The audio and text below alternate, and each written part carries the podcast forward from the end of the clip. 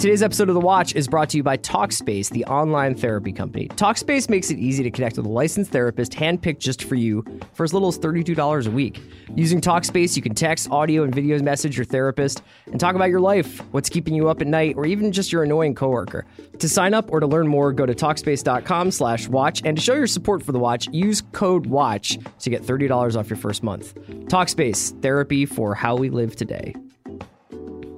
Today's episode is brought to you by the Capital One CreditWise app. Capital One created the CreditWise app so that you can check your credit score anytime you want right in the app.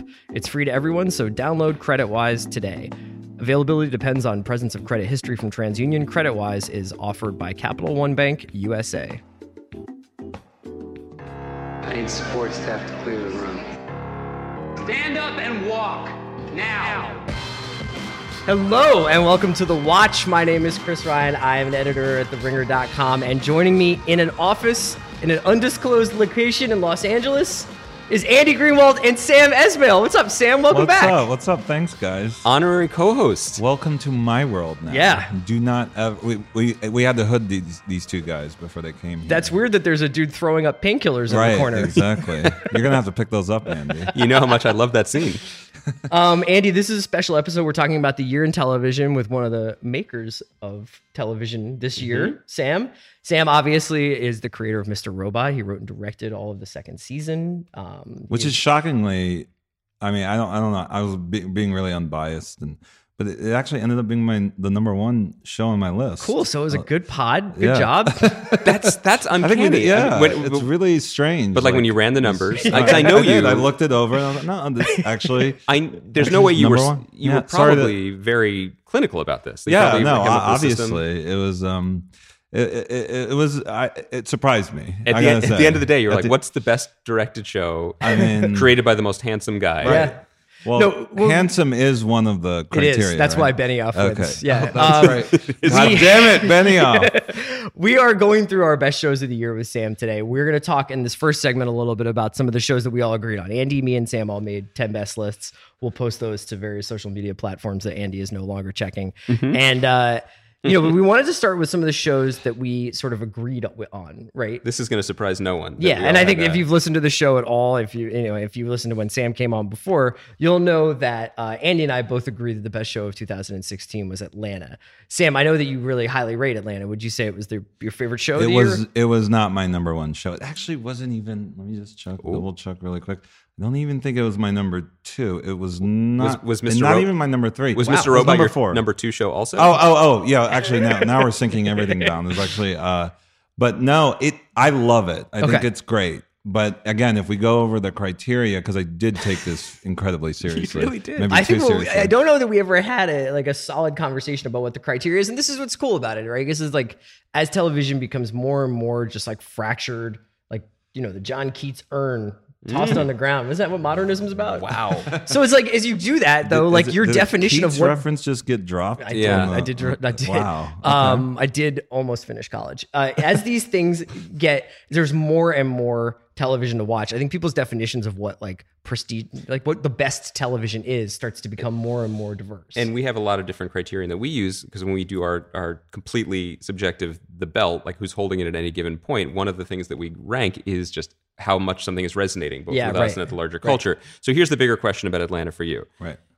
as a creator of television and as a director in general what excited you about this show when you started watching it? Well, I mean that that it's unlike anything you, you you see. That that's the thing about any any of these shows that are on my list or movies that I love is that when I'm watching it, I have no idea what's going to happen next, and that excites me. That and I get excited about it, and I want to know what happens next.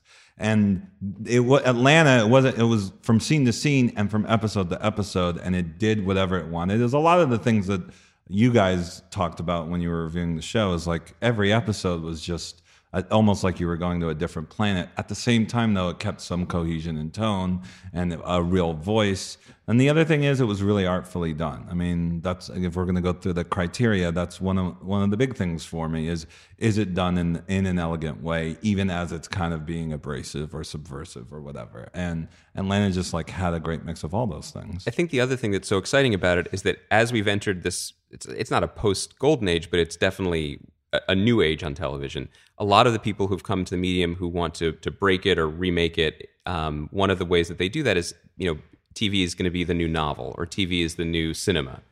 Atlanta f- was not they were not trying to make a movie, No. right? It's a very different way of thinking about the possibilities of the format. Right. And uh, and honestly, you know, it's it's good that you bring that up because here here's the deal. When you feel like a TV took that memo, we're good. This is a novel, and every Yeah. episode is a chat. You can feel that. You can feel that they're kind of forcing that down your throat, and that's what it, that, that's the thing where I'm like, well, this is predictable now. I know exactly what you're doing. I know I know exactly how you're shooting this because you are trying to get that you know award or whatever for the cinematography and i know the performance like it, everything just starts to fall in line and then that's when the excitement goes away for me for me it's atlanta just it almost looked it almost felt like they just didn't care about anything but to tell to tell the story that's like deep in their hearts and that doesn't actually follow not, not that it doesn't follow any formula but it actually actively tries to subvert formula I was, it's uh, actually going out of its way to be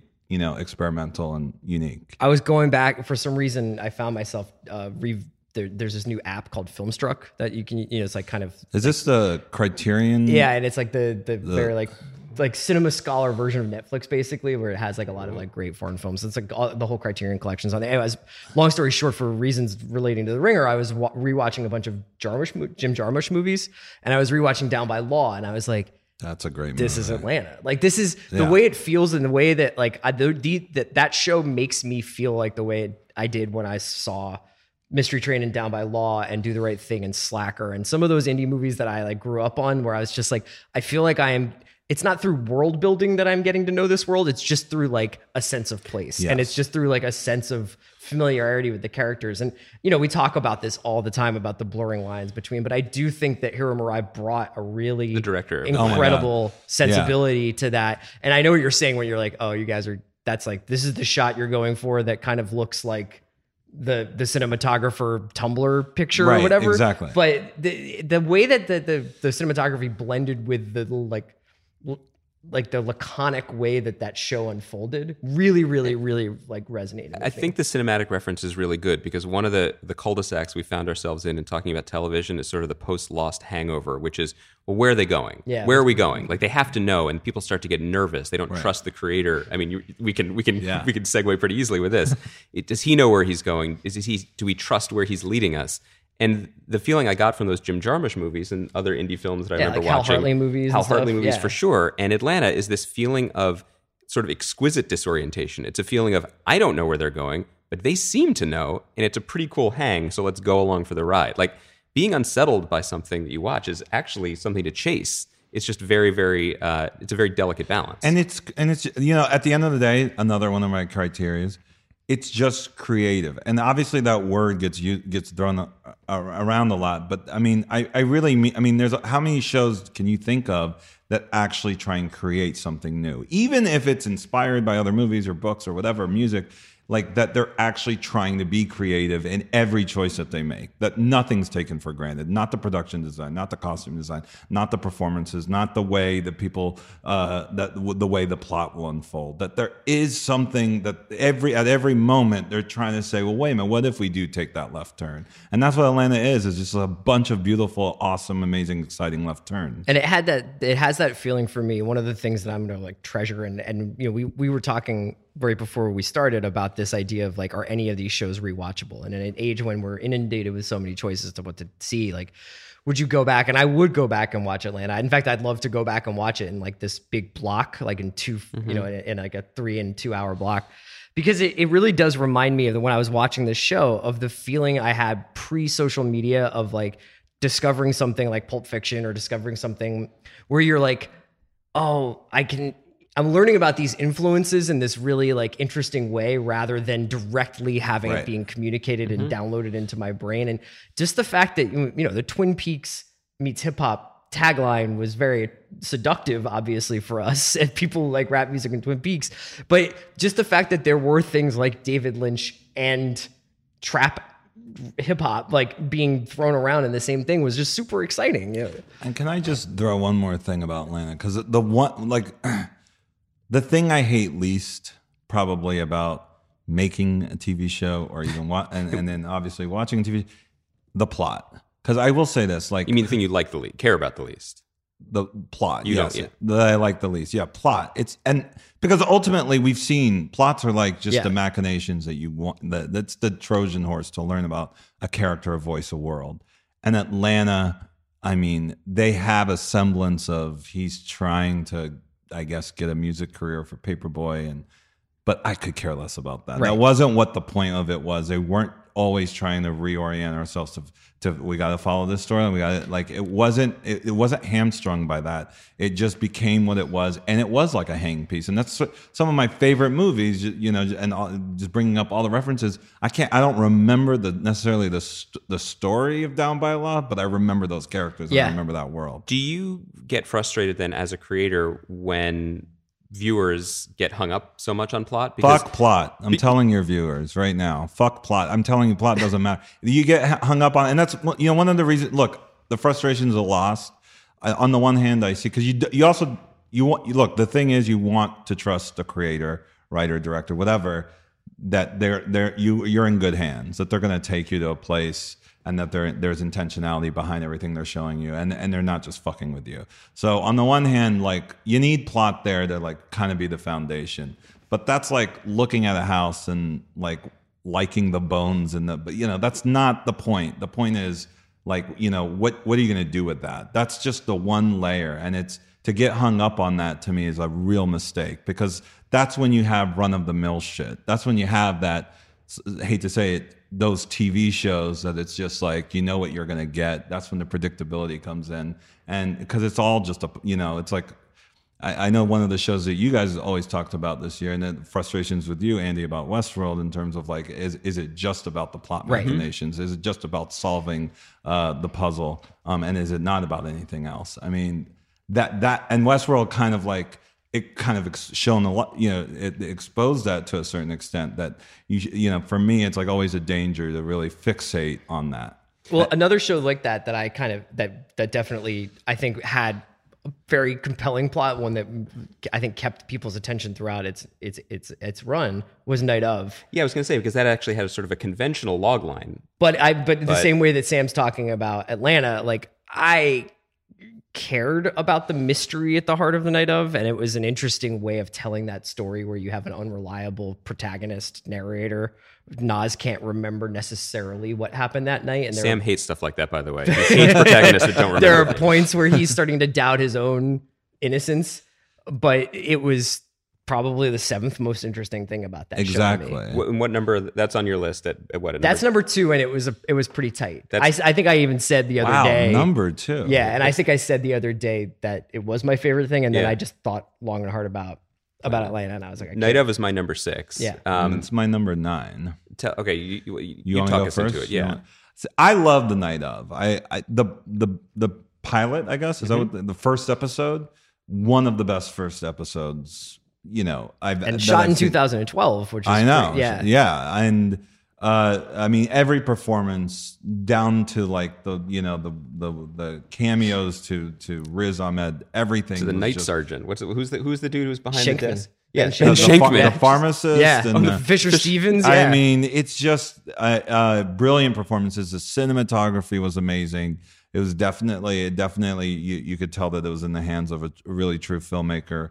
Um, I, I can't, and it was one of those shows. So like one of- another criteria, I had to watch it every week, definitely. And I, this was in the middle of like editing Mr. Robot and like, no, but that was the one show I was not going to miss on Sunday nights. Um, but it did it did meander a little bit in the middle for me and and i usually love meandering i fucking like again atlanta is one big meander to Yeah. me but so it meandered in a way that i as much as I, it- and it was weird because i loved again all the performances and i loved i loved the way it looked but i wasn't having as good a time as i wanted to be and then it picked up for me back at the end save for you know the the the, the kiss, kiss. which I wasn't I wasn't a huge fan of. I don't know if it like you know one thing that I will say I do argue like some people say well that ruined the whole show for me. I mean that that seems to be a little ridiculous to pick one moment out of of an otherwise like really great show and say, well, then everything is like you know uh, everything gets announced. But um, but yeah, it was really that middle part that I just I, I, I found myself losing a little bit of interest. Do you want to say why it, it's sort of middle of the pack for you, and then I'll make my defense? Sure. I mean, I, I think that I, I mostly agree with Sam. I just thought it was absolutely captivating. It was beautiful, and I loved the atmosphere. I mean, I'm, I I don't want to say a show about people getting shivved in Rikers is a world I want to spend extra time in, but it was a world that was so lovingly created and so specifically created with every Yeah. choice that was made. Atmosphere is a good way of saying it. The tone of it is unlike. It's a very so specific and unique. so specific and unique and so New York. And the fact Yeah. that the show had the, the the creators had the the curiosity to think about who um, Naz's dad's co-owners of the cab medallion Yep. were, so that they were characters in the show as well, and the hardship placed on them Yeah, as the not even tertiary characters. It was a larger world. Um, I think the thing that I kept coming back to and thinking about it. And by the way, I, I think I really appreciated the endings. I thought it was really masterful how they made an ending in which what actually happened didn't matter, which is the hardest thing to do I, with lo- one of I these love whodunits. that. Yeah, But it, it Because, by the run way, it doesn't. It doesn't matter. Yeah. It- nobody actually cares. Yeah. It's about why or how or Right. what happened next. But in uh, a show like this, and Chris is what we talked about when we were reviewing it. It's it, it, not unlike a lot of the British crime shows that we love. Um, at a certain point, they turn into not Law and Order, but they, at a certain point, the, the atmosphere setting has been established. Yeah. The questions have been asked, and then you have to take the turn into answers, and answers are never as interesting as questions. So that started to happen for me in the middle when plot right. took took took the back the driver's seat. right. Yeah, I mean, so for me, the, I actually probably have spent more time thinking about Night of than I have any other television show this year, with the exception of Game of Thrones, I guess, out of professional obligation. I know, than- I know what you're talking about. But just in terms of, um, so I, I, I I've rewatched some of those episodes, and one thing I think is actually really not talked about enough when it comes to this show is the the people it comes from, Richard Price and Steve Zaillian. So if you read Clockers, Richard Price's novel, there's and in a lot of his books, but Clocker specifically, there's this whole weird middle part of Clocker. I mean, like a huge part of Clockers is the main detective um, providing like ride along for a movie star who's thinking about playing a detective, yeah. and he's like, the detective's like, maybe I'll become like a consultant in Hollywood and get out of this racket. But there's a real like meta quality to like the actor asking the detective like would you do this? And what is it really like to do this? And this all this conversation and price wrote on the wire which was always sort of referencing the way we process crime stories and police work in popular culture. And if you go back and look at the night of for as much as it's just like a straight story an incredible character study and and and everything like that there's a lot of really interesting commentary on like the state of the crime procedural in popular culture now. And even that moment you know the the kiss which i think can be read both as kind of a critique of what happens to characters like that in those shows but also if you go back and look at some of the character beats um, of that character beforehand, of Chandra beforehand, she's like reaching out for someone. She's like a very lonely character who's reaching out a lot, and that it kind of really makes sense. That earlier in the episode, she sort of l- almost lunges for Naz's mom for a hug, and yeah. the mom's just like, "Get away from me! This is like the mo- the worst time of my life. Like I don't want to." You don't. Also, you don't really know me because that's when she says, "Is my is my son a monster?" Yeah. and she's like, "No, no, no, let's hug it out." And she's like, "Get off of me." And then that later in the episode, she kisses Naz. So this is obviously like she's she's looking for something in there. I don't know. It made me think about the genre in a way that I found very, very, very stimulating. And also, then it's just like sometimes competency is like underrated. Yeah, I mean, and like every craft. single It's a craft. part of that show, from the writing Yeah. to the the cinematography. Frederick Elmes shot some, and I think um, who's the guy who shot "There Will Be Blood"? Is it Ellsworth? It's Elswit shot the pilot. Yeah, and I think the he, second he also. episode. I heard shot some of the inserts. Even the inserts Wow. were just beautifully Yeah, beautifully just lit. like and- the rain on windows. I mean, like it, it, I suggest I, it'll stick with me for a long time. And in terms of going back to it, I think that's the show that I'll go back to the most this year. One question um, specifically. See, I would rewatch it, just uh, but I would probably skip skip the Yeah, middle. you a do- few episodes. Of the Yeah. middle. but I, do love the ending and the opening. when we uh, Chris and I were talking about uh, Riz Ahmed's performance um, for a podcast that's going to run after this one for our end of the year podcast, and we were just talking about the what an impressive out of nowhere performance that was, and how much of the show really hinged on it, specifically on a character changing so dramatically Yeah. and being, as Chris said, unreliable, and also just you know physically morphed throughout it. I was curious, Sam, since you have, I wouldn't compare them one to one, but you have a lead performer Right. who, um, you know, a lot of the, your show rests on his ability to do some pretty out there things and sell us on them. Um, do you have any insight in what it's like directing a performance like that, or coaxing it out, or casting it right, or, or It's casting it right. I mean, look, I can't pretend to sit here and, and take credit for anything Rami does, and I think I think honestly, it's getting out of their way. I mean, you have you're asking for them to do so much. Who knows how much Riz got told? Like he probably asked the question, Yeah. "Did I do this?" You know, I don't know if he read all the scripts beforehand or not. And I always try and like give Rami all the all, as much as many answers. Sometimes he tells me, "Don't give me all of it," because that's his process, and he wants to. Because the at the end of the day, you can't play two things. Mm-hmm. You've got to play one thing. So in the night of, presumably, Riz was playing innocent, and even as he was doing some shady shit, he couldn't play guilty. He Yeah. had to stay true to the innocent, and that's where the complexity comes in. That's where the layers come in, and you know, obviously, you just did a brilliant job at, at doing that, um, and uh, and keeping us on our toes. I don't. If you're going to ask me how the fuck they do that, I have no clue. I just stand back and get mesmerized by it. So let's talk a little bit about Game of Thrones, which is obviously the kind of elephant in the room when it comes to shows this year. and in our room. And in our room, yeah. Um, okay, I got to level with you guys. Uh, Game of Thrones is not on my top ten list, and here's why. You've just As, been expelled from as a former, recently former television critic, these lists are demanding and exhausting, and I was still thinking about it with that frame of mind. And what I just decided for my own sanity, because I wanted to put so many shows on this list, and I wanted to showcase shows that I hadn't showcased before on this list, I've decided completely arbitrarily, because let's face it, lists are arbitrary, that HBO's Sunday night programming block of Game of Thrones, Veep, and Silicon Valley, which is probably the best programming block any network has at any time at the at the current moment in our television history, is just ineligible. It's John Larroquette at the Emmys.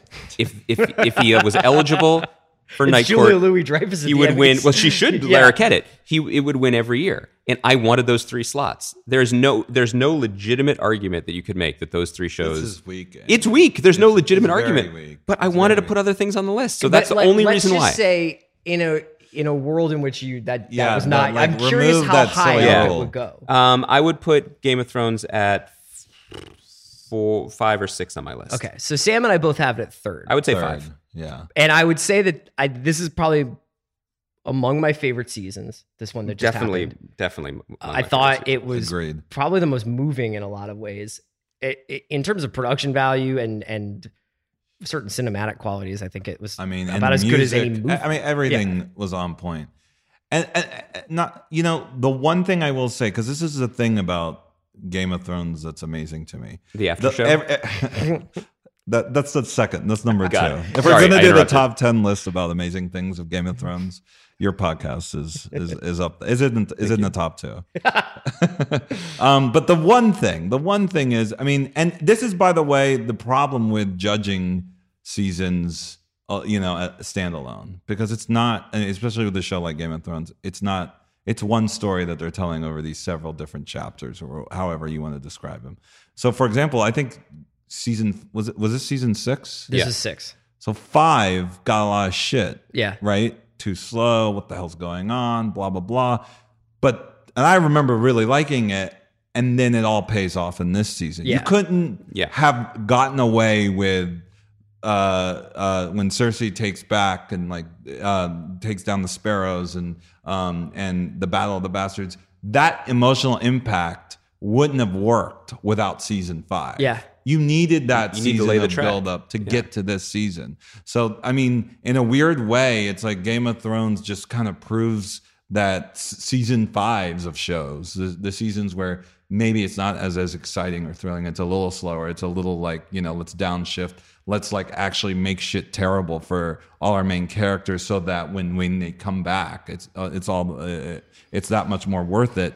That that that's what I think is kind of remarkable. In a lot of ways, season six made me appreciate season five a lot more. Absolutely. I mean, I, as I haven't mentioned this on the podcast in a while, nor review, but I, as as a non book reader, I was kind of surprised by how overwhelmed I was by some of the emotional moments in the season because you realize you've spent five or six years Right. of your life with these characters, and you have watched Jon Snow go from this sort of peon in the family to the once and future king character that he becomes and and this almost supernatural character and to see some of the things that they did with the touch that they did because one of the things that I think people were sort of dinging them for in season five too was maybe not having the best sensibility when it came to certain moments, you know, in terms Mm-hmm. of, of treating certain things like in a, in a way like like just like Sansa. I know what things you're talking about. Yeah. This season, I just was like, wow, like this, the Tower of Joy and Jon reuniting with Sansa and like the and and and Tommen and all these like set pieces that they did. It's like I don't really know like how you can be better than Battle of the Bastards. I, I mean, it's and the other thing is the weird thing about Game of Thrones is they don't have to do they don't have to experiment No. with filmmaking. They don't have to come up with that crazy musical score in the season finale when uh when they blow up yeah. that building. Yeah. you don't have they, they they've got they they've got me already, and then they do that on top of it. Then they have crazy filmmaking. I can't ever pronounce his name, Miguel. Uh, do know- Yeah, yes. Um, who I think did Battle of the Bastards. Yes, and. Yeah. and the finale. You can't. You I, and, and that one great long take in the middle of Battle of the Bastards. Yeah. I mean that shit's better than anything I watch in the movie theater. this is the thing. I my top ten movies. They're No, I there, don't. there, re- there's some really good movies on there, but there's nothing in those movies where I was like, in terms of like any of the action set pieces or any of Mm-hmm. the any of the sort of monumental harmony of all that. Like, there's some stuff in Arrival that rivals it. There's there's some stuff here and there, but like, they were they were the best movie of the year. yes. Let, let me say, as an attempt to, to to to make peace with my terrible, weak decision making This, here, was- this was really. We're trying to shame you. as I feel as very ashamed. I, Please- you, okay, you've been that's ringing the bell at me nonstop, and it's fair enough. I agree. This was this was an oversight on my part, but uh, in addition to everything you're saying, all the praise you're laying on the show, I would say that this was the most human season, and I really appreciated that. And I, I- you know, an assumption that that Chris and I have made as non-book readers, and that you know Jason Concepcion and Mallory Rubin have sort of supported us in saying this, is that there was a feeling of the yoke being lifted, that they were finally off the rails and they were making their own show towards their own ending Yeah, it's a little funnier too. and because of that, there was a little more looseness. Like char- we we got some happy endings. We not endings. We got some happy moments. We got hero moments. We got a lot of humor. You know, I, I I always think that for as much attention as something like Battle of the Bastards get, you don't earn that unless you have Dinklage getting drunk and making jokes. Right. You need both. One has to balance the other. If it's all one thing, then then the show is one note and ultimately not satisfying. And so to let those actors and let those characters breathe was a relief and not just because of the fact that we we were unable to breathe during Yeah. the broadcast of this season. Uh, Do you do you feel like um, when Game of Thrones ends? I was telling um, Zach when we were driving out here today about how when we first started doing this podcast, there were four or five um, central television texts that it's it felt like everybody was sort of in agreement. The consensus This is what we're talking about. We're talking about Mad Men. We're talking about Breaking Bad. We're talking about Game of Thrones. Like we had this um, monoculture almost within prestige television, and obviously, like some of those shows only had like a million and a half, two, three million viewers, but like the Velvet Underground, every one of them became a television critic or a television writer. It seems like, or a podcaster or whatever, Or, or all three. or all three. But when Game of Thrones ends, do you see do you see from your perspective, Sam, like a show that is it going to be a time when there's going to be a show that replaces it? Or is there going to be just like everybody is sort of spread out across this huge landscape? That that's a good question because the one thing that's great about Game of Thrones is like it's a it feels like it has that it has the heft of like a blockbuster movie. Yeah. It's an expensive movie. It's a fantasy and it's R rated. That's just something we didn't have growing up. Like, uh, or did we? We only had, we kind maybe More like action stuff, though. more more action, not like you know, not like an R-rated Lord of the Rings. That's also just really well written and great characters. And um and so I don't. There's only a couple places that's going to make that. Is that show on the air right now? right. I don't. I don't know. It doesn't doesn't feel that way. I, I wouldn't. I, I don't. Do you guys have? Do you think that's I guess good- Westworld is probably the closest thing. Right. But I think a lot of that is the desire to have that, and even if it's whether it's lacking or not, you know, that that's up to people who are engaged in it. But I think people want that experience, and that's helped powered the show because they want to be solving puzzles together. They want to be having the offline experience. you're talking about Westworld. Westworld. I, Right. I, I think that um, But that doesn't feel like a. Is that like? Does that feel like what I'm talking about? Like this grandiose No, there's a- blockbuster I think it- I think saga? people want it to take Is it the a place of it. saga? I don't know if The- Westworld's a saga. The only things that I would argue felt slightly similar, obviously on a much smaller scale this year, Um, and it gives a chance to talk about them just in brief because they're both on my list. I don't think they're both on either of your lists, but I think Stranger Things That's on my list. Yeah. captured people's imagination and it got people excited. You know, it's on my list not because it was the most masterful or the most well made or or because I love the monster, but it was fun. You know, it was very entertaining, and I and I love it when people are all entertained together. I think that the ding against it, um, in terms of becoming a consensus show, is Netflix because people didn't watch it at the same time. So it sort of was robbed of that moment. If that if that People was were talking about it, It- all summer. I absolutely, mean, but it, wasn't week to It week. It felt like to ET week. had come out over the summer. It Yeah. felt like it reminded me a little bit of that. Like Absolutely. But what if everyone had watched it like that? But so that's a movie comparison, which is important Right, to make. right, right. It wasn't the week to week. So by the time we got to episode eight, you know, and we were all excited to go into the upside down together. Right, right, Um, The other one that I think took its took its place in terms of conversation was um, American Crime Story, People versus O.J. Simpson, which is in some ways also a grandiose fantasy saga about people with uh, big egos and big accents clashing on the biggest stage possible. But really, to me, I was just so impressed. I, I- was impressed with the performances. I was impressed with the spectacle. I was impressed. I liked a Ryan Murphy show, which I've never done before. But Have mostly, you ever seen Popular? No, I never saw Popular. That's actually good. That's a good one? I would re- I would visit that. That's the high school one. that's a high, that's his first one, I think, too. And it was pretty short lived, right? That Like, first two album, seasons. people's first I albums think are always only the one best. season. um, but I thought that that was such a smart move by FX because it's basically like everyone knows this is known IP to, to say something super annoying. Yeah. But it it it riveted people in the same way it riveted people the first time. It was it was like a the sh- it was TV as circus, and instead of pulling something from our collective imagination like a dragon, it was pulling something from our collective, you know, oversaturated media. Well, memory. I mean, it was 20 years old. So I was impressed with the way a lot of people. It felt like people were watching that week to week. But I mean, did you see the you saw the documentary, right? this is. Do you want to? Do you want to do a Do you detour? want do you want to do you Go want to do this? this is your number one show of it, 2016, it, it right? wasn't my number one because I was told initially that I wasn't allowed to bring in unscripted. But and, and by the way, I think that's a good rule, and I know I know cheated too. You Yeah. cheated. Um, the thing is, it is it is kind of this is already weirdly. It's weird to compare shows like Atlanta and Game of Thrones. I mean, you know, it's just they Sure. couldn't be. they- I mean, they're like plan, planets apart, but. To then throw in unscripted, it's that's even weirder because now you're like, okay, there's no per, per, judgment on performance or necessarily cinematography to a certain extent, and obviously scripts or anything like that. So, having said all of that, the thing that I obsessively binged because I, I I watched it way after it aired, I guess. Um, and just could just was so super consumed and like thought about it the entire day and and, and then and then watched more at night. Not to put you on the spot here, we were told by a source who has knowledge of the situation that you may have been watching this on an iPad late, late at night when you should damn have been it, sleeping. Emmy. Yeah. Uh, yes, that's what I was doing. I couldn't stop, and it it was it was that weird, uncanny thing of you know. Well, obviously, I lived. I was you know 16 when the whole OJ thing went down, so I had bits and uh, pieces of what uh, uh, uh, of what I remember from the news.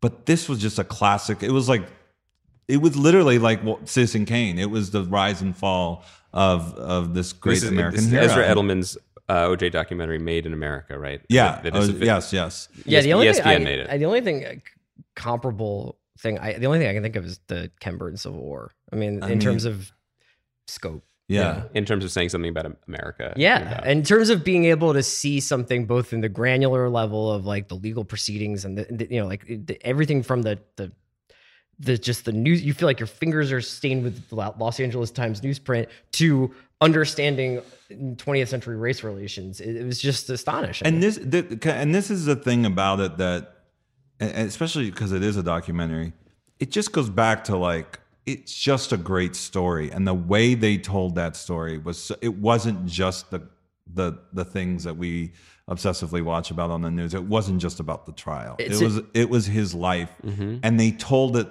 they they just told it like this story like a, just the story of a man and the storytelling in it is just a, uh, uh, before and after the, the trial. That it, that was just the sensational part. It, it was it was just a complete picture. And that, the one thing like you know and not to bash the night of because I actually really love it uh, obviously is in my top 10 but that's maybe like that's a really difficult thing to do in scripted especially because that middle part that's that's the thing that strained for me is that I was losing that uh, uh, urge to want to keep watching whereas with OJ with 90 minute episodes. You know, I love how critics like to complain about running times. Ex but here, here we go, 90 minute episodes, and I could not, feature length episodes, and I could not stop watching. And it shows you that it's not about running time and it- it's not about, um, uh, it- it's not about all, uh, all the window dressing. It's about storytelling. It's about are you compelled to watch the next thing?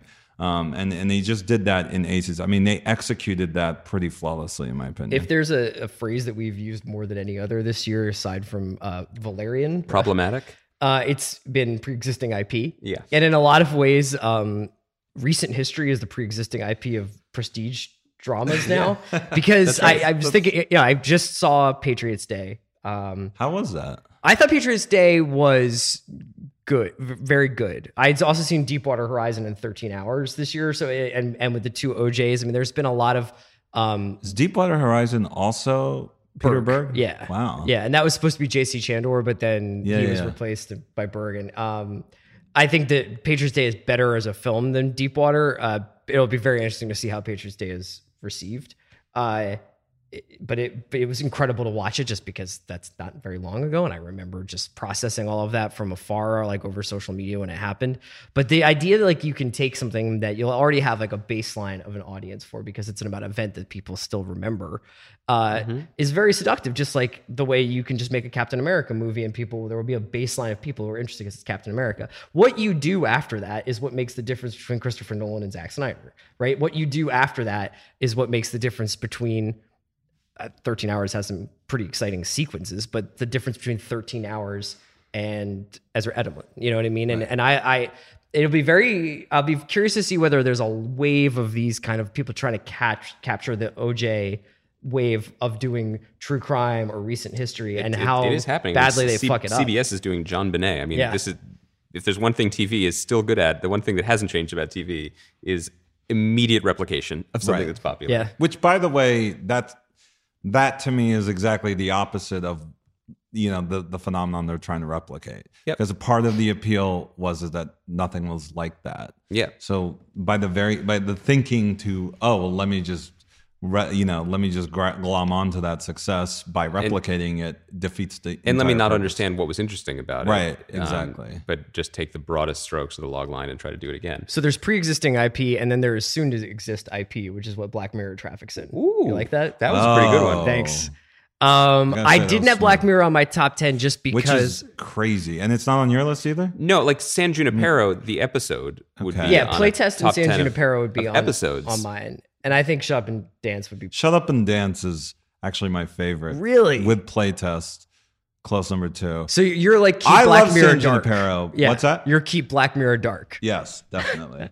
but you know, let me just say this about Black Mirror. I'm I'm a little shocked here because again, I hear He takes this so I listen, I, look, You I have to to you guys. I, I listen every week, and all the attributes, all the all the sort of compliments you give Atlanta in terms of it being surprising and different, and you don't know what to get week to week. Black Mirror crushes that. Yeah. crushes that, and it's actually. Let me just look here because it's pretty high up on my list. It's it's actually number two on my list, uh, and and and it and it's because it's just so brilliantly inventive.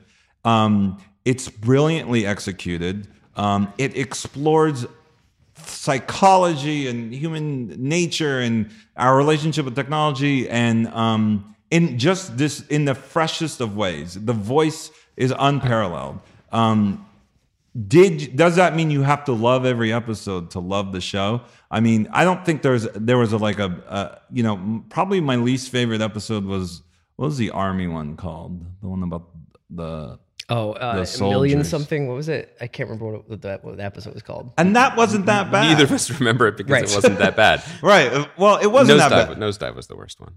No, that was the first. you thought one. that was the worst one Yeah.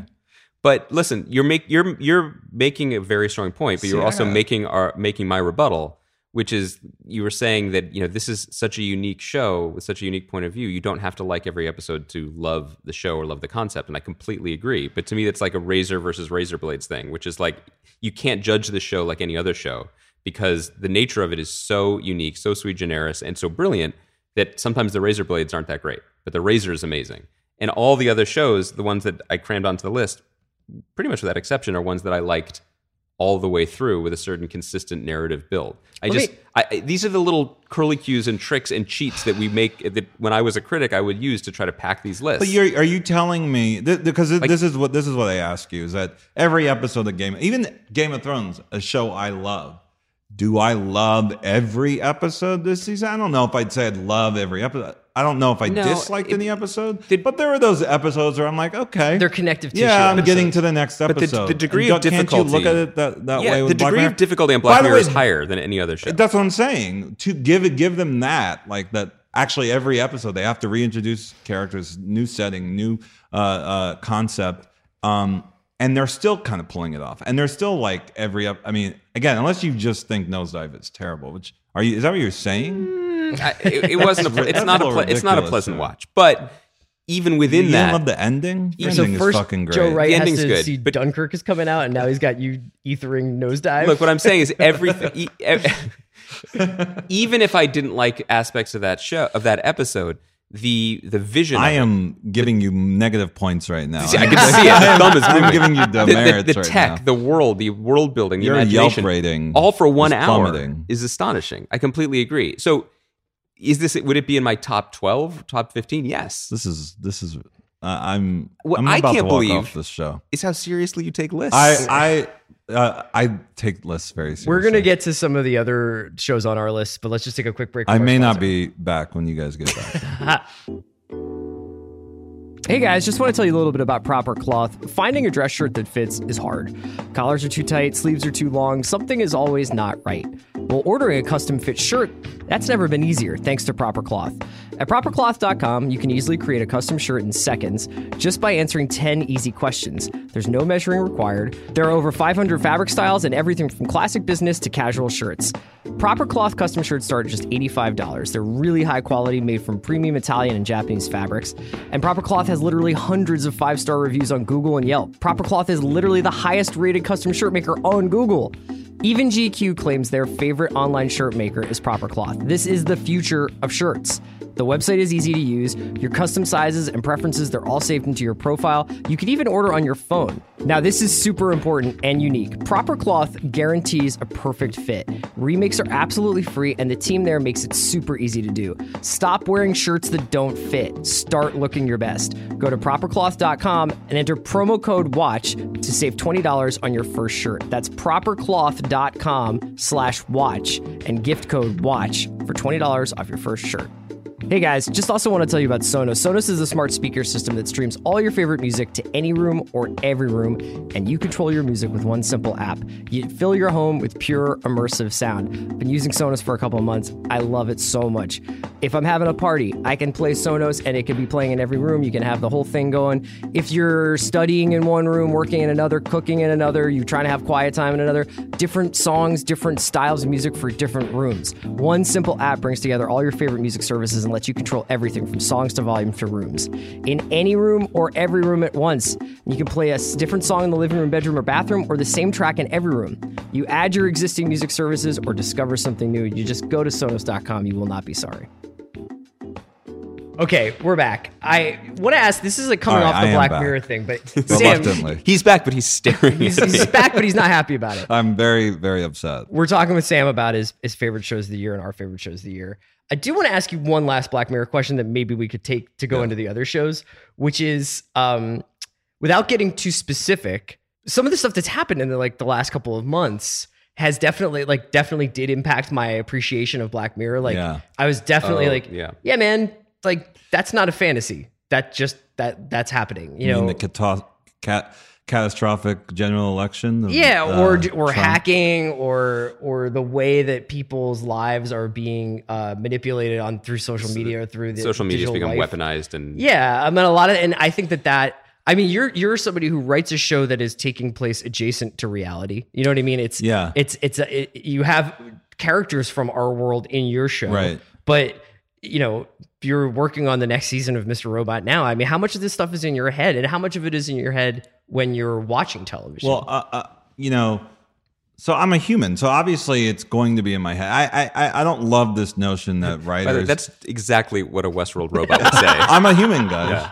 Um, Sam, is that a bird coming out of your stomach?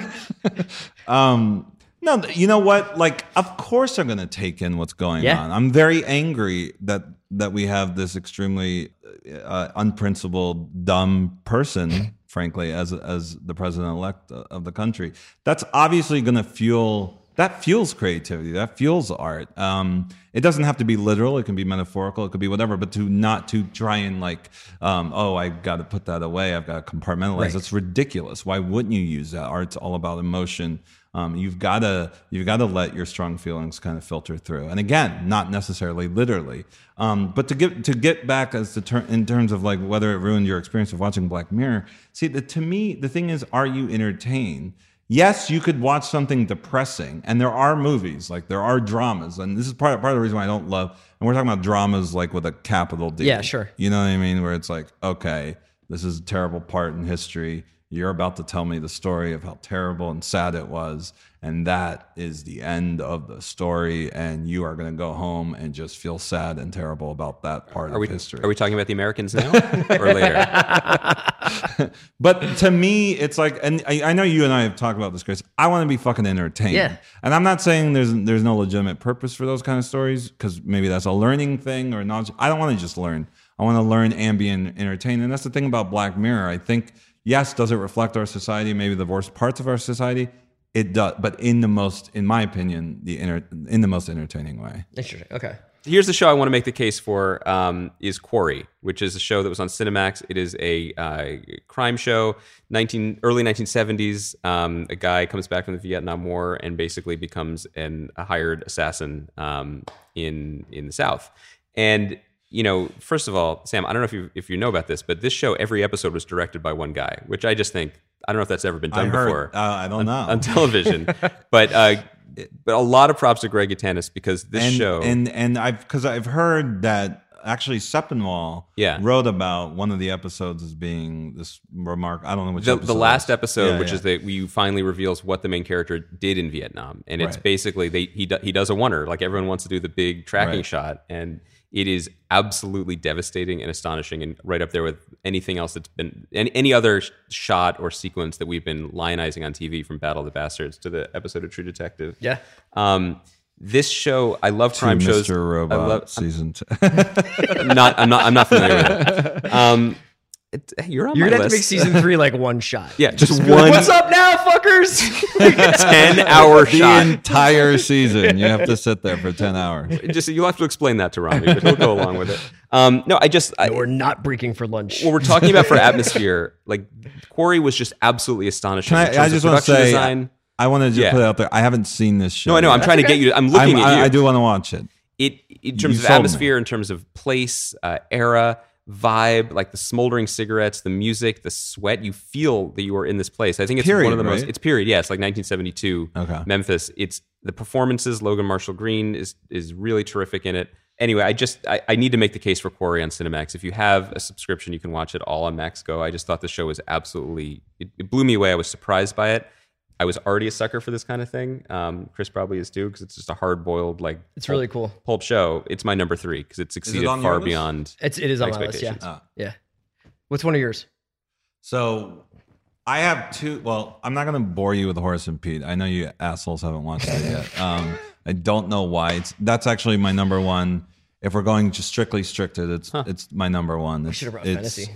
It's um, and if you you know, by the way, you- the weird thing is I've se- I've seen it on a few lists. I've seen it on a few top ten lists. I don't know why it's not getting a, a little more attention, but um, So that's I your number one show, though. number one show. I mean, talk about inventiveness uh, t- it, from the distribution model. Um, it's literally just destroying any concept of whatever the hell we used to call TV. Um, and it's just going in, in whatever direction it wants to go in the most gleeful way possible. And it's funny and it's sad and it's about mental illness and it's uh, uh, about relationships and it's about fathers and sons. And uh, it, it's just up and it's got brilliant performances literally from top down. I mean, um, Laurie Metcalf, you know, you've heard about her monologue and it's, I mean, I think she got nominated literally for that one scene. Um, but she's, uh, it, it, but that's that's doing a disservice to everybody else is also amazing in the show. So it literally, like, not only is it, it it's like basically in it it's experimentation, it's style, it's substance in in peak form. Okay. I, I can't I can't rate it higher enough. And one other show I just want to throw out. Yeah, there. you, Go ahead. You've you've admitted that you have watched shows because we have advocated for them. We Yeah, owe I you. mean, I- I- we will we- do you the service. I will go you. back and I will Yeah. watch that. Thank you. A more fun one I'll throw out there because it was it was uh uh number eight on my list. I think was uh there's actually this show called Three Percent. Have you heard about this on Netflix. On Netflix, Brazilian show, and I thought it was really fun. It's like this weird. It like does YA what I want YA dystopia to do, but they just you know because it's in the movies and it's PG thirteen and try and get kids to watch it. They don't, in my opinion, don't necessarily do it well. It does it with some teeth. It's, Huh. it's actually kind of a fun watch. I think you 3%. Three percent. That's a good get. What do you got? I know he went deep. Um, I, was gonna I take shout this out. shit seriously, Greenwald. So I wanted to Someone should. shout out. Um, we haven't talked about this ep- this this series in a really long time. I I think it we came and we were excited, and then we were kind of like just it, I mean, maybe maybe we just just lost momentum with it. But um, I really liked Preacher a lot. Can, can I say something in my defense? When I was making this list, I was doing it for the up, uh, Sepinwall's uh, Uproxx Critics Poll, and they had Best Series, Best New Series.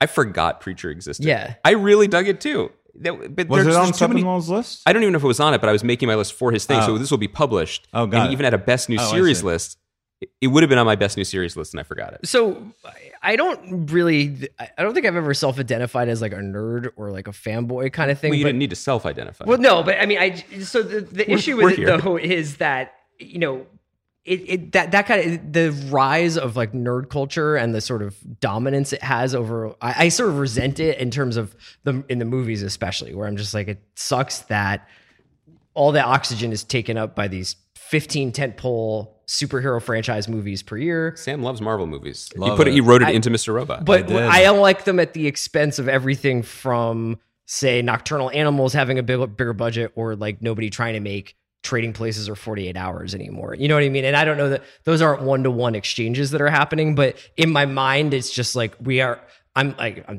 I'm, I'm seeing Rogue One tonight. I'm like electricity running through me. It's not like I'm not down for this stuff, but my, the reason why I'm talking about Preacher is because Preacher actually re- woke up the nerd in me where I was like, I actually don't even have a ton of uh, allegiance to the comic in the first place, but the um, passion and energy of the filmmaking in the in the show and also the performances were so refreshing that I was just blown away by it, and it kind of made me like believe in that as source material again. the to some cast extent. too. I mean, yeah, the it's so- cast is just there's- incredible. One of the things about this peak TV era that people don't talk about is just the lack of resources. There, there aren't enough great actors to make all these projects great, and they got three great actors on that show. Right. Yeah, they had. I mean, um, Joseph Gilgun and Ruth Negga and Dominic Cooper, the three main leads, are just. So I should, should.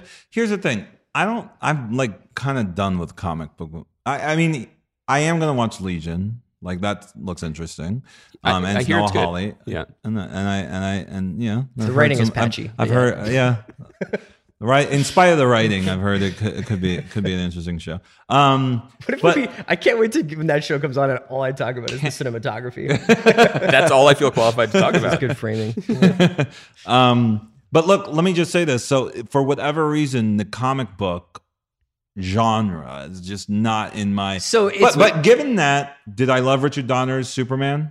Absolutely. Did I love Tim Burton's Batman? It's still probably my favorite superhero movie. Did of you, all lo- time. did you love Gavin Hood's X Men Origins Wolverine? I did not. No. Can, can I just put a pin in one thing here for the next podcast we're going to do? Yes. Because we are all the same age. We need to do a podcast on the formative movies of the 80s that, Yeah. that actually matter. Like, we need to talk about But like, it shouldn't really be a discussion. It just should be us listing 112 movies from the 80s and seeing if Sam but just like like like hot dog the movie like all this stuff that used to Oh, be yeah. on like cable that. like this is these are formative like you're accidentally at home and you watch this movie it's not zane. It's it's not that it's like uh has as much zombie stuff, although it has quite a bit of supernatural stuff. this is hot dog the movie This or is preacher Preacher. Oh, right It's that they have would the like to same see Hot kind of Dog, the like TV show. let's tie a camera to a two by four and like swing the two by four around kind of like energy that Sam Raimi Yeah. and like early Coen brothers had that too on Raising Arizona and Yeah. Blood Simple and I don't know. It's just uh I'm excited to see what I they love do. Peter Jackson. Like old. Like, have you ever seen Bad Taste? Yeah, that's exactly Okay. yeah. Or Dead yeah. Alive. Okay. Great. That's the vibe. All right. I'll check it out. So what about you? um i'll just run through a couple more so we don't uh, obviously there there was a Are we show. in- wrapping up? Is this it? Do well, I, have I have I have a I have a final question for you, but yeah, Go we're ahead. wrapping up soon. but I, mean, should I list the? Go ahead. You yeah, go. bang it out. I, I Go, did go have a for show it. on USA called Mr. Robot, but only so because sweet. I know you don't like compliments, so it's only because of the Elf performance. Okay, great. that, that's why I liked it. Um, as long as it's just for Elf. uh, Fleabag, I just thought was astonishing. Which, by the Um, way, I've seen the first few of those. I love it. I, I haven't finished. you just got to get back to it. I gotta get back to it. Um, Catastrophe, I think, is funnier than almost anything else on TV. Um, *Halt and Catch Fire* did something this season, especially in the last two episodes, that was really surprising and really exciting with this time jump that set them up for an even better show. I mean, it's it's a unique circumstance where it's a show that has kind of been chasing the best version of itself and somehow had four seasons of fully funded television to do that. But I think they finally found it. Um, well, that's my whole list. So your turn. Uh, Wait, you you missed one. No, I, well, I, I had mentioned um, Did you uh, mention Stranger you- Things and OJ before. And Americans. You- I heard I said Americans when you were looking. What what is the what? But what's the ranking? Like, what do you? Oh, um, Atlanta number one, Americans two, Quarry three. got it. That's my top three. I'll run through the last few because I want to spend more time on yours. I have Last Panthers and Gomorrah on my list. Because you love Europeans shooting Europe seems really chill. Uh, Gomorrah is, um, if you haven't seen Gomorrah, like that's like a real good litmus t- test to how how 100 you can keep it because there is no brightness in Gam- Gomorrah. It's just literally dudes just shooting each other in Italian projects. and then crying. yeah, not really. Like just running each other over with motorcycles. And Well, no, they don't cry when they they get they cry when they get shot and then they die, like right. that kind of crying. Um, other shows I, I- have I on- would cry, too, On to mine, fair. uh, we talked about Search Party. I just found that to Oh, be yeah. like a really delightful, um, awesome example of hey, we're gonna make this thing, we're gonna put it out. Hopefully, people like it. I loved it. I'm glad people caught on to it. Um, I, I was really glad to see Alia Shawkat get you know a, a show, a full show, and she actually had a really cool year. If you guys, if you haven't seen her in Green Room, Green of my favorite Room is of the year. badass. Yeah. that director. By the way, remember our director test? Yeah, that director. he might be it. Jeremy Saulnier. Saulnier. Yeah. Uh, and my Wow, other, my other ones director. are uh, Can't do hard. Anthony Bourdain parts unknown, which is sort of a, me and Andy's one of that's a our cheat. favorites. It is a cheat. We've talked about the Houston episode being one of our favorite episodes of television this year. Uh, Then you got to Things- throw in Samantha Bee. No Samantha Bee. No full. I don't have any frontal? politics stuff on mine. I, I, I'm, I'm, I'm out on Newsroom season two. I'm out on all that. Going back to rewatching that. Uh, Stranger Things, Quarry and Preacher. Yeah. So All right, bring it home. Okay, I got. Well, I did Horace and Pete already. Black Mirror, Game of Thrones in Atlanta. Girlfriend Experience, which you guys haven't it seen. was late 15. It would have been on my list. I'm not. I'm not even trying to. Are you saying it's ineligible? is not late fifteen. it was late 15. No, wasn't it was not. Oh, that's the Knick season two. yes, GFE is is like Pure spring. Spring sixteen. I got to get Girlfriend that's the one I got to finish. I got to get back to it. It was amazing. Yeah. takes take something off. Rewrite that. Um, I'll take one of my European shows tran- off. transparent. But you guys, did you I like Transparent a lot this year. but not on your list. Interesting. Um, I just this is this is a really good example of like a lot of stuff that's like uh, just around the same level for me, and it was Mm-hmm. just picking the stuff that I I, I loved. transparent, like for me, just kind of gets better every year. It's and for a comedy, especially to do that. Actually, the other Com- show, comedy, Yeah, quotes. exactly. Yeah, but the other the other show, which is actually comedy with a capital C, is Veep. Yeah. which is the other one. I, Veep is so crazy funny and so dangerously close to the truth in an abstract way up to this year, just in terms of like, I think of how Washington really works. It's something that our pals from Keep It at 1600 have said multiple times that Veep is much more accurate to their experience in It's like Washington second than only to Designated Survivor. second only to Designated Survivor and certainly not at all like But House think- of Cards. of- but what are they going to do now? Like, wh- where is the comedy? Uh, you know, I don't know. And I, again, maybe it's just me because I can compartmentalize a little better. But I have to say, is there is there a show? And I love. You know, there's a lot of comedies that I didn't make my list. I obviously don't LOL the transparent, right? Um, I don't even know if I really LOL'd Atlanta. I don't know if I. No. like, I- I- if we're talking about you know, I real- OL'd to part parts of Atlanta, Yeah, with Cards. the invisible car. and but I L'd Veep, the invisible car, yeah. but Veep on point It's just so every funny. The Sunday Veep episode night. where Hugh Laurie and Julia Louis-Dreyfus like just tear each other's heads off at, at the end of that episode. It was like it was. How about just? I think my favorite, maybe my favorite moment on TV is when they have the secret meeting without Gary, Oh, and then they also have the secret meeting without, like just that moment. I mean, I just we should have done. We, we're going to have next week. People will hear our, our nominees for the Wall, our sort of people of the year, and the, basically we need to do a podcast just to say that Kevin Dunn is the greatest performer of any Seriously. year um, for that performance on Veep. Um, before we end here, you're you're you're in the midst of Mr. Robot right now, Yeah. preparing season three. What do you like most about this part of the process when you're actually writing it? You're with your writers. You're not because directing takes up a lot of your time too. But what do you like about this? I mean, this is the fun part because you just make up shit. You're literally kind of coming. I mean, the frustrating part is when you're wa- reading back and you're breaking story and you're like, "Well, wait a minute, this is boring. We've seen it," and and then you are kind of racking your brain to keep it fresh, keep it alive, and then that's when it gets really exciting. And so for me, this is the fun part. I always look at making a, a film or whatever TV. uh, uh, the the three parts kind of goes like this. The writing is kind of like you know, imagine, you know, you just let your imagination run free. You know, it's like your fantasy, it's all perfect in your head. Production is when everything just like goes to shit and like all the mistakes happen. And the production, you know, it's like everything's just falling apart and people are late and whatever. And you just got, and then out of that comes, you know, oh, they actually, actually, that's better. The changes are better. People come with the great ideas and the, and the production design is what is isn't exactly what you uh, thought of in your head, and a new creation starts to form, and then editing is like kind of bringing it all home. So honestly, it's it, they're all like you kind of get you kind of get annoyed with every process towards the end of each process because you you know, and then you get re-inspired uh, like as you begin the next stage. So Uh, so let's talk a little bit about what we might be excited for for next year. Yeah. Right. Personally, um, I've just you know because of the Knick and because of Girlfriend Experience, which he executive produced, I'm just really excited when Steven Soderbergh makes television. He's got this show coming out on Netflix called Godless, which is set in a New Mexico mining town with Michelle Dockery from. wow, uh, I have not heard about this. yeah, and it now is- I'm excited. I'm just really, And really he, he pumped. made this. He Yeah, him and? Scott Frank. He's directing it. Scott Frank. Wow, that's crazy. So I'm really excited for that. now I'm excited. I got for two. that. Young Pope. I am excited I'm excited for that. so excited for the Young that Pope. trailer. Just I mean, what the fuck is that? also, by the way, it's like we were saying. It, this is a one filmmaker going for it. Yeah. who has not made television before. Directed every episode. Got Jude Law to play a chain smoking young And pope Diane named Keaton Lenny. to play a nun. Yeah. I'm so psyched, and it's going to be on HBO every Sunday, and we're going to be talking about it. Um, the other one is, guys, Twin Peaks is coming back. Oh yeah, that's crazy. This is so crazy. Yeah. The, Do we know if it's all 16 episodes? Like, is he? Is it running 16 straight weeks? Do we know that, or is that, I don't know if breaking that? anyone knows. Like it was supposed to be seven, and then he didn't stop, and he cast everyone in the world, and he was just been doing this. So I don't even know if Showtime knows what they have. But this is the most. That was the most important show in many ways of my life. It was my first obsession, my first favorite show. I cannot believe there's going to be more of them, and uh, that's happening this year. I'm probably. I am excited. I'm genuinely excited for uh, Legion. Um, Fargo, Fargo season three. Yeah. Fargo season three. which because to me it's like you know the one thing is I, I every year right you like it's especially in movies I did this all the time where you you you think okay I want I just want one masterpiece like there's gonna be all these guys trying and we're talking the top of the top and you and you're lucky you get the one masterpiece and sometimes in, in a year you get two like I think I, the last time I remember, like the, there will be blood and and uh, no country for old men And Michael out. Clayton. And there was a couple of those. Yeah, yeah, And then it's just like, wow. Um, and last year with TV, it, 2015, I thought Fargo season two, that was our that was our masterpiece.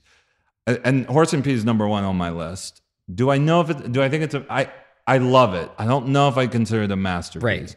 Do you guys feel like there was a masterpiece in TV this No, season? I don't. Not in the way that you're talking about. No, Yeah. I think because I so think much that of our was, love like- Atlanta's Wait, do you agree with me on Fargo season two or no? It's a masterpiece. Yeah. Yeah. I mean, I'm I'm corrupted. Do you? now, I do. yeah. Chris? Yeah. And I also think that Because I think that was a pretty flawless season of television. there was a sustained level of excellence or competence or pleasure in television this year that was higher maybe than any other year I've been watching TV, but the highs, like very, very highest ceiling was not as high as it has been when Mad Men was just locked in or Lost was locked in or Deadwood was locked in. Yeah. So I think that they're like we we were sitting here, we could do another hour of all the other shows that we also liked or, you know, Yeah, I but- liked a lot. Yeah. But the, the, I, I felt the same way this year about movies where I was like, there's a lot of very good. I was going to ask you about that Yeah. because I I haven't watched as many. I still haven't seen Moonlight or Hell or High Water or La La Land or Yeah. Any of those. And I really and I love Arrival. Yeah. Love Arrival. I don't know if I had if I got my masterpiece. Yeah, I don't think so. Hmm. So that just means, hey, for people in the creative community listening, you just got to try harder. I mean, just get, just grind. guys, what is? Oh wait a minute. I'm part. Whoops. All right. Thank you so much to Sam for joining us. Thank you, Andy. Thank you guys. What a great year in television. It was a lot of fun. Thanks, Baranskis.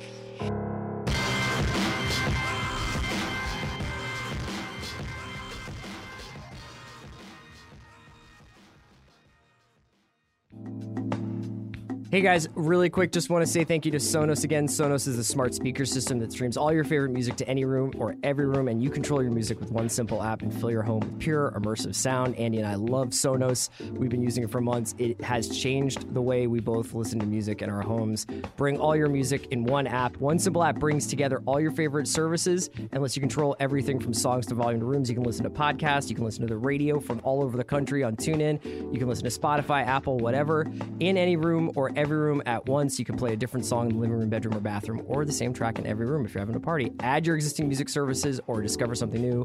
Go to Sonos.com. Hey guys, thanks to Proper Cloth. You know, finding a dress shirt that fits is hard. Collars are too tight, sleeves are too long, something is always not right. Well, ordering a custom fit shirt, that's never been easier thanks to Proper Cloth. At propercloth.com, you can easily create a custom shirt size in seconds by answering 10 easy questions. No measuring is required.